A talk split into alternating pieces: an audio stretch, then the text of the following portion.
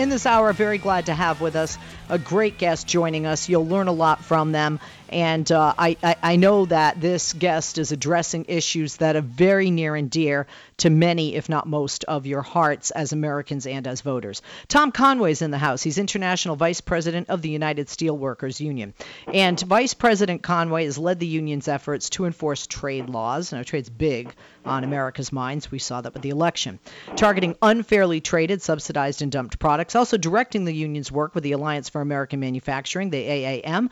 And he collaborates with employers and lawmakers to support American industry and jobs. He's also pushed for stiffer penalties against unfair trade practices in order to protect American jobs, and not just in steel, but aluminum, rubber, mining, paper, other major sectors as well. He's lobbied lawmakers, testified numerous times before the International Trade Commission and the House Steel Caucus. He's worked with domestic steel producers to achieve tariffs that rescued companies from not just the brink, but entirely from bankruptcy. He's fought trade agreements that put the interest of multinational corporations and millionaires ahead of workers. And as secretary of the USW Basic Steel Industry Conference, he's led collective bargaining efforts during very turbulent cycles in steel for about 20 years now. More than a pleasure and an honor to have with us Tom Conway, International VP of the USW.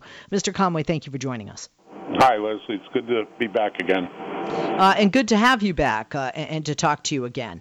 Um, trade.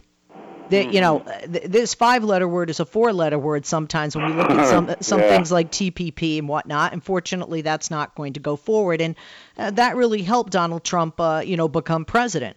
But now uh, some people say that that it, whether you're looking at this president and this presidency, or w- whether you look at the WTO, the World Trade Organization, that U.S. trade enforcement is being undermined. Would you agree with that? It really is a broken system, and um, and it's been broken so long that people sort of think that's the way it should work, and, and it really isn't. And you know, by the time we initiate a trade case and you you see a company and a group of workers really getting pressured by unfairly and illegally traded products, you initiate a case, you gather your facts together, you build your case, you hire the team of lawyers and experts you need to do it, and get the case presented before the government at the Commerce Department, at the at the International Trade Commission, you you can run 18 months or two years, and during that period of time, those products that are that are being traded below the market value are just gutting your market, and so they're they're ravishing the community. They're hurting the company that made investments to try and stay in business in the U.S.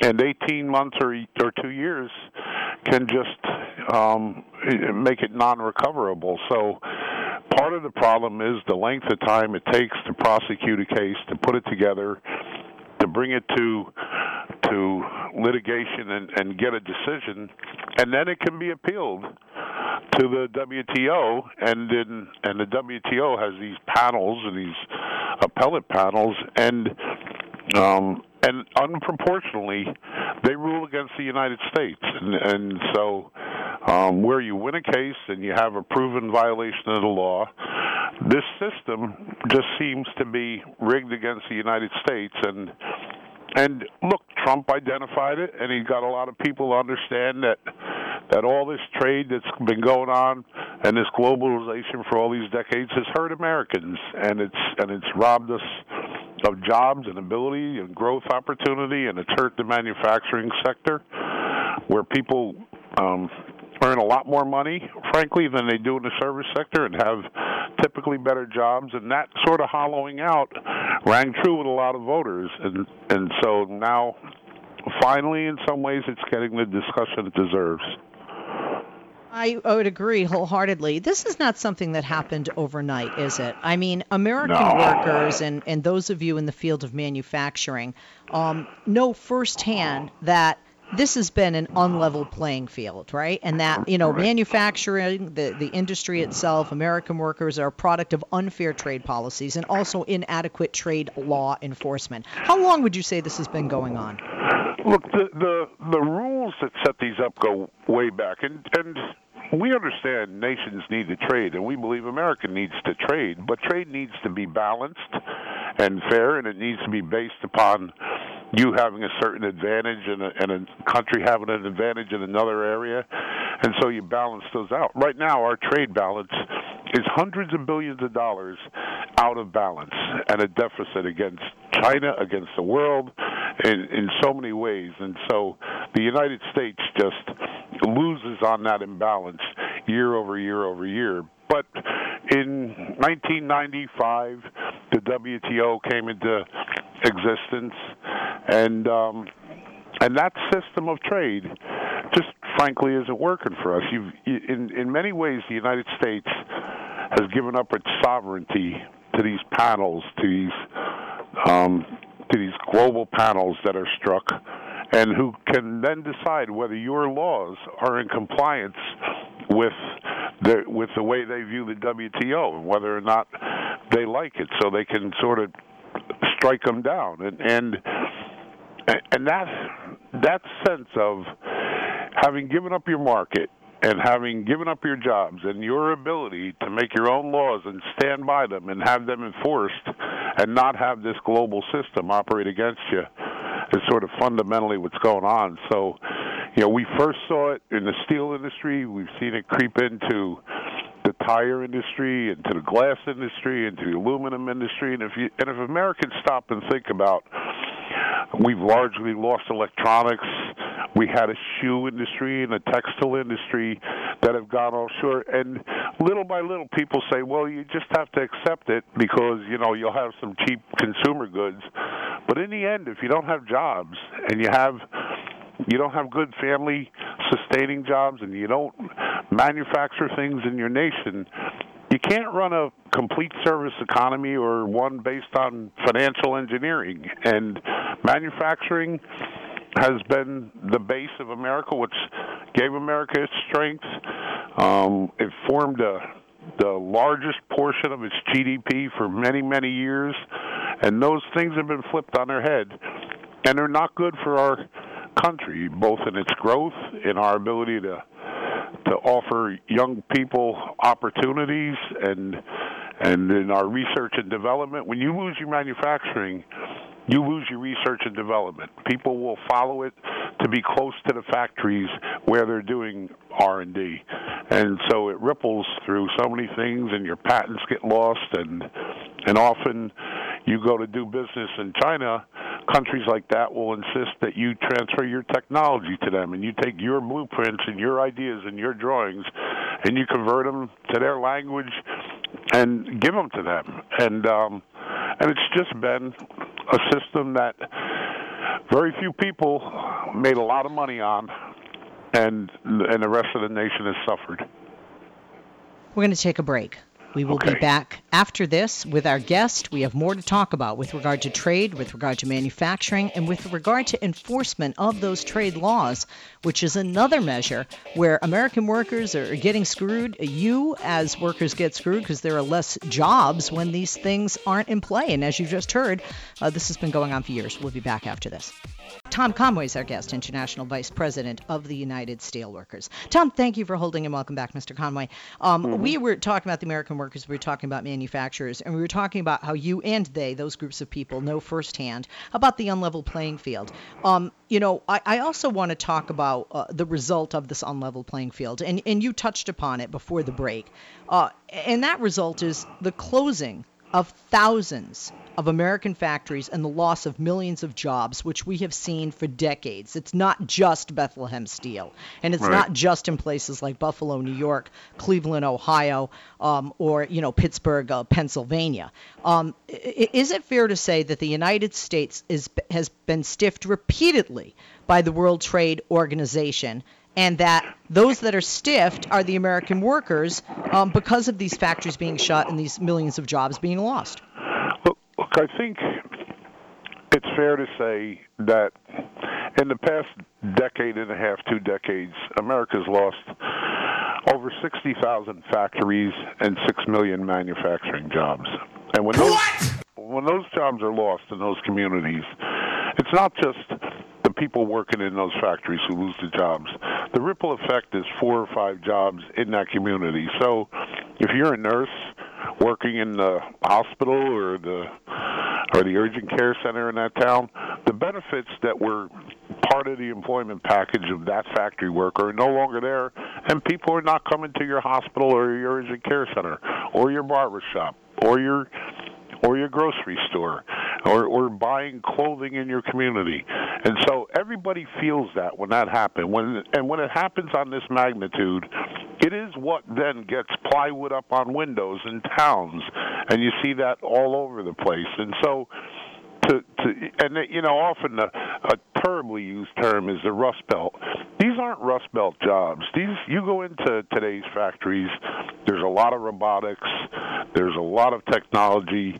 It's a lot of programmable logic control. These aren't old factories of the image that they give us on television and all you see is shut down steel mills. These are productive places that can't compete against a country who is using its ability to subsidize its its companies to to dump its products into your market. No one can compete against another country. So when this happens and the WTO stands behind it and you file a trade case and you take it through that long process, an expensive process to prosecute it, and then the WTO kind of rules against you and leaves you standing there. I mean, that's the frustration that America is beginning to understand. And I don't think they know that. I mean, average people don't follow this on a regular basis. They they know that there is something out there, that there are these trade laws, and they know instinctively they haven't been good for them. Everybody sort of knows someone in their circle of life who's had a job loss or an impact as a result of this, and has had to collect trade adjustment assistance. And so you're 59 years old, and you can go back to school that's not an easy task for a lot of people, and it's and it's not reasonable. And when you do find a replacement job, you're you're in there two thirds of what you made in the past, and and so the effects to America are very very real, and they've been going on for a very long time. And and another thing I want to talk about is NAFTA. Um, the North American Free Trade Agreement. Uh, many people feel uh, that this was um, a, a, disastrous uh, agreement that should never have been signed. The United States never should have been a part of. Earlier this month, uh, there was at least some potential good news for those who have been laid off in the manufacturing sector, and that was that President Trump's administration unveiled a trade agenda that aims to punish countries that violate international trade laws, and even if that means ignoring unfavorable decisions by the WTO. Could you speak to um, that and to us with regard uh, to NAFTA, and if you think this is going to go the way uh, that is most beneficial to the American workers, especially in the manufacturing sector? Look, I, I you can't deny that that the Trump administration has said they're going to do something about these things. So hopefully they follow through on that, and it's not just campaign rhetoric. And it, and I would think right now they intend to try and do something. NAFTA, though, was the beginning of a slippery slope because following NAFTA came one called CAFTA, and and one came normalizing trade relations with China, and it just sort of exploded. And so NAFTA is kind of the tip of the spear, and we see a lot of auto companies looking to locate in Mexico. We see a lot of auto parts companies looking to locate in Mexico, and that's only about the difference in labor costs. I mean, it's not about anything else. It's about if you can get workers in Mexico to work for four or five dollars a day, as opposed to paying twenty dollars an hour in the U.S. That's what's going on. So, while it's it's it's appropriate and it, it makes sense to target those countries that are doing that, you also need to remember that those companies, those countries are getting that work oftentimes from U.S. based companies who are leaving here.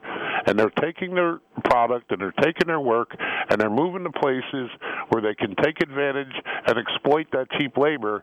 But they expect a right to ship their product right back into the market, which they left behind, and a community that they left with their pockets turned out, with no tax base, no jobs, and they'll rely on those laws in order to do that.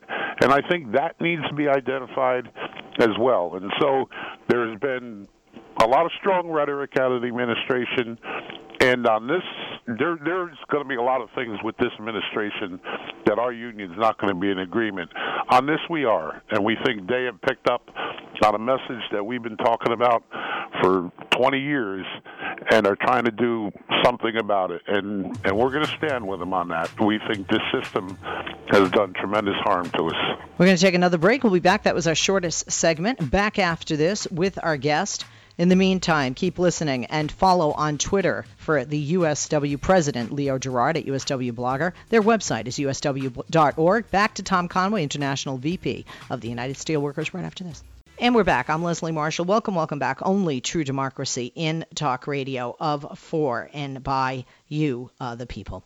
Uh, we are talking with Tom Conway, International Vice President of the United Steelworkers. Mr. Conway, thank you for holding and welcome back. Um, we have been talking about workers. We have been talking about the North American Free Trade Agreement. We've been talking about bad trade deals, and we've been talking about enforcement or lack thereof, or bad enforcement of any kind of a trade deal, and uh, with specifics uh, to the uh, World Trade um, Organization. We were talking um, before uh, the break and about President Trump wanting to punish countries that violate international trade laws, um, even if that means ignoring unfavorable WTO uh, decisions. Actually, he said it would resist efforts by other countries or international bodies like the WTO to weaken the right and benefits of or increase the obligations under the various trade agreements to which the United States is a, a party. And by the way, that was an agenda sent uh, to Congress by the Office of the U.S. Trade Representative. Um, there uh, was a report commissioned by AAM, the Alliance for American Manufacturing, and written by American trade law experts. Um, that support this action uh, by the president, correct? Can you talk about that and talk about the conclusion of that report? Yeah, yeah. The report um, was put together by two prominent trade lawyers who we worked with, uh, Terry Stewart and Elizabeth Drake, and have helped us in numerous cases. And the Alliance for American Manufacturing is a coalition of the Steelworkers Union and other major uh, manufacturing companies in the United States. And we've taken a look at the trends of the WTO and what the WTO has produced since its inception. And from 1999 to 2015, 13% of the cases uh, that filed for um, with the WTO came out of the United States against um, and but but the findings against us are 57% of the time the WTO has found against the United States in a trade remedy. And so each of those cases that we filed, um, there were 42 cases, and 38 of those separate decisions went against the U.S., five times more than any other member country. And there are 164 members of the WTO. And so there is this sort of inherent bias that seems to be built into the WTO that just on its surface it's on, and on its face indicates that each time the the U.S. tries to intercede on its own behalf and file a case against a violating country, and you know this isn't punishing countries for something they've done. This is really holding countries accountable to the agreement that they made when they entered the WTO. And so when they break that law and violate it, they get charged. And we file a case and we try and write it and fix it with a tariff or or a quota or something that tries to level it back out. And each time the WTO, in 90% of the cases, the WTO tries to say to the U.S., you can't do that. Now, in most cases, the, the U.S. has acquiesced to it, but we're not required to. And essentially, what Trump's administration has said, we're not going to just listen to the WTO anymore. And if that means stepping back from complying with their appellate decisions, um, and and because they've gone beyond their mandate, or they're trying to write or create new rights in that WTO agreement beyond what the agreement provides, then we're not going to feel bound by them. And and we think that's an important signal to send both symbolically and and substantively too. If if in fact that is what is happening, and that's what the numbers bear out, and we see these decisions time after time, then we should not feel bound to an agreement when the other party isn't living up to their half of it. And and frankly, we think they're on the right track, taking a strong approach against the WTO. And and so the report was commissioned by the Alliance for American Manufacturing using two of America's top trade attorneys who've who've practiced at this bar for many years and understand the system and its complexities.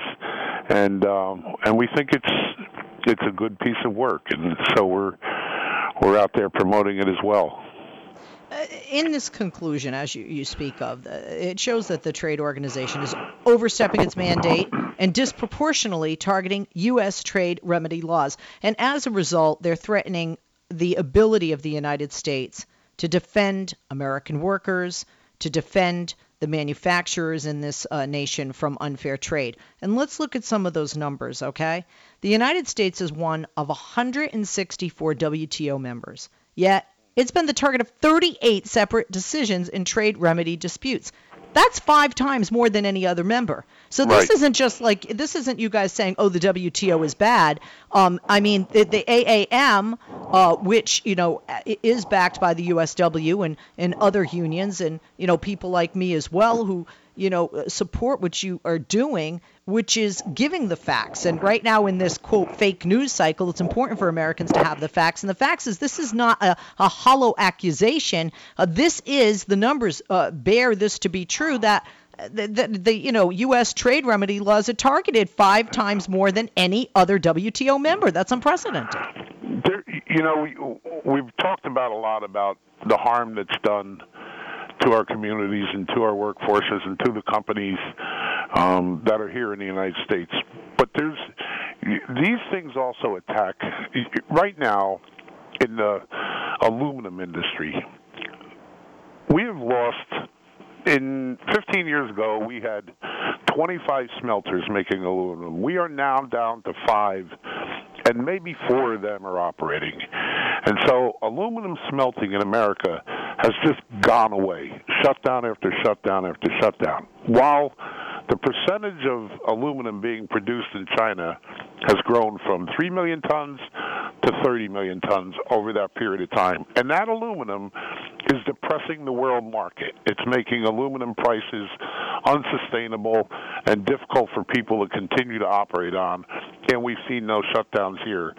So we're, we are going to see aluminum being produced, and and the U.S. will need to source it somewhere from either China, Russia, or the Middle East. And and so, from a defense application where the aerospace industry naturally uses a lot of aluminum, and our Air Force does, America could find itself in a position where those are its sources for national defense to go to the Chinese, the Russians, or the Middle East and say, uh, we need to source aluminum um, for our for our defense needs. I mean, we we are just backing ourselves into a place that's foolhardy to an amazing degree, and I think America doesn't see that or hear it or understand it often enough.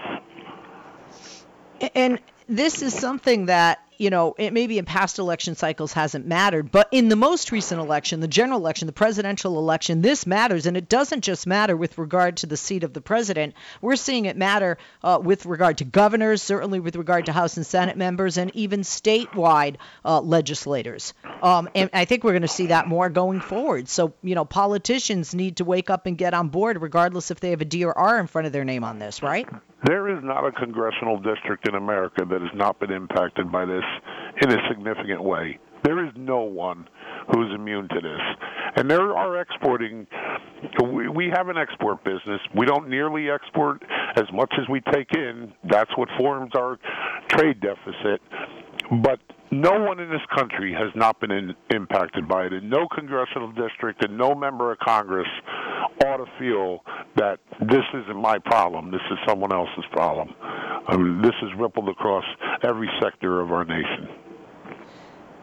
let's look at some more numbers. The United States accounted for less than 13% of trade remedy measures imposed by WTO members uh, from 1995 to 2015. Yet, U.S. subject to 57.5% of the WTO's decisions in trade remedy disputes. Now, we, we have just, you know, said these are just more numbers that back up, you know, more of what we've said. Um, some people might ask, um, does the United States have to be a part of the WTO? Because you know Donald Trump has proposed to pulling out of a lot of entities, uh, right. uh, you know, and not just with regard to trade. But I'm sure that's crossing some of the minds of people listening to our conversation right now. Is in other words, is there anything beneficial about being a part of the WTO, or does America even have a choice with regard to that if we want to be part of the global trade economy? Look, I think this global world is a reality. I, no one is is saying that you could just completely isolate yourself off. But when you do trade with other nations, you have to do it on a basis of who has a comparative advantage, um, whether or not that trade is balanced, and you're each getting a quid pro quo, and and also, frankly, whether or not the trade is just designed to take care, to take advantage of um, a country where you can get low wage uh, work done without environmental regulation or oversight.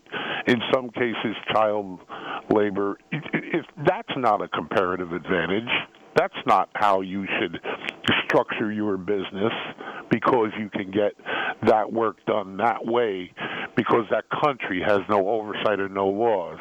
And so the, the underpinning of some of the globalization that's gone on isn't based on the economics of transfer and, and goods that are reciprocal to each other.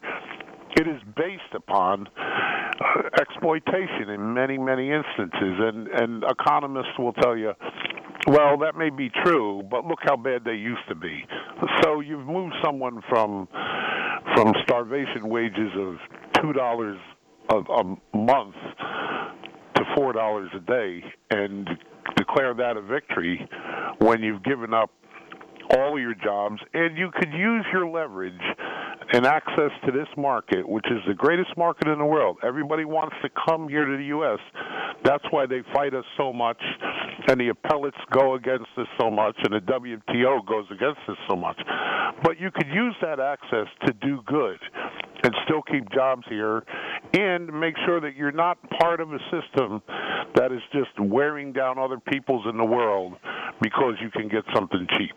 And and there are just fundamental socioeconomic issues and issues of decency that need to be accounted for in this globalization system and there need to be rules of the road and just when when we went from an agricultural society and brought people from the farmland into the cities in the industrial revolution it was chaotic and it was crushing people and it was terrible and it sprang up unions. And so laws became into place and there became to be some governance of what was going on. That yet has not happened on a global economy.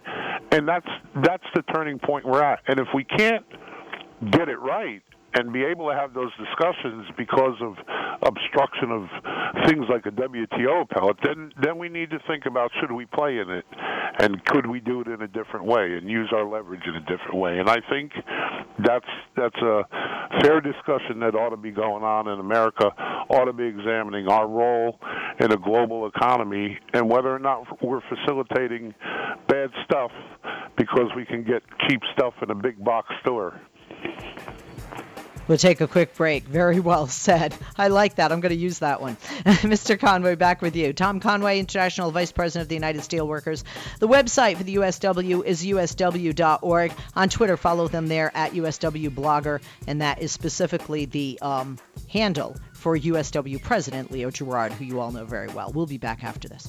We are uh, talking with our guest from the USW. We continue our conversation, and I'm glad that you're a part of it here, as I am glad he is as well. His name is Mr. Tom Conway, International Vice President of the United Steelworkers. Mr. Conway, thank you uh, once again for holding uh, through that commercial break. No um, problem. Uh, a lot uh, to talk about. You know, we, we, we talked about numbers, right? Um, but th- this is not just coming from unions, the concern. I mean, the concern comes from legal scholars, presidential administrations, members of Congress, not just Republican, as this president and the you know majority of Congress is right now, and even other WTO members have repeatedly expressed concern about one portion of the T- WTO, which is the appellate body. And it's that appellate body of the WTO that is going beyond its mandate and actually creating new rights and obligations beyond those contained in WTO agreements. So, how does anybody on our, you know, here in the United States fight the appellate body of the WTO?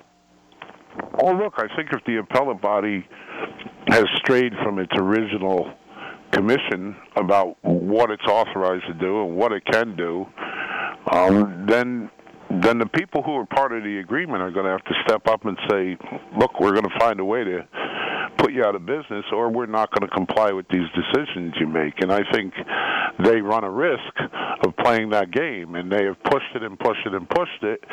And I think have pushed it against a country that they think won't push back at them. And I think they're seeing that. But but you are seeing that globally as well. There are a lot of people who are beginning to pay attention to that system and whether that system is inherently fair in doing what it was designed to do to balance against the the imbalances that are inherent in in global trade.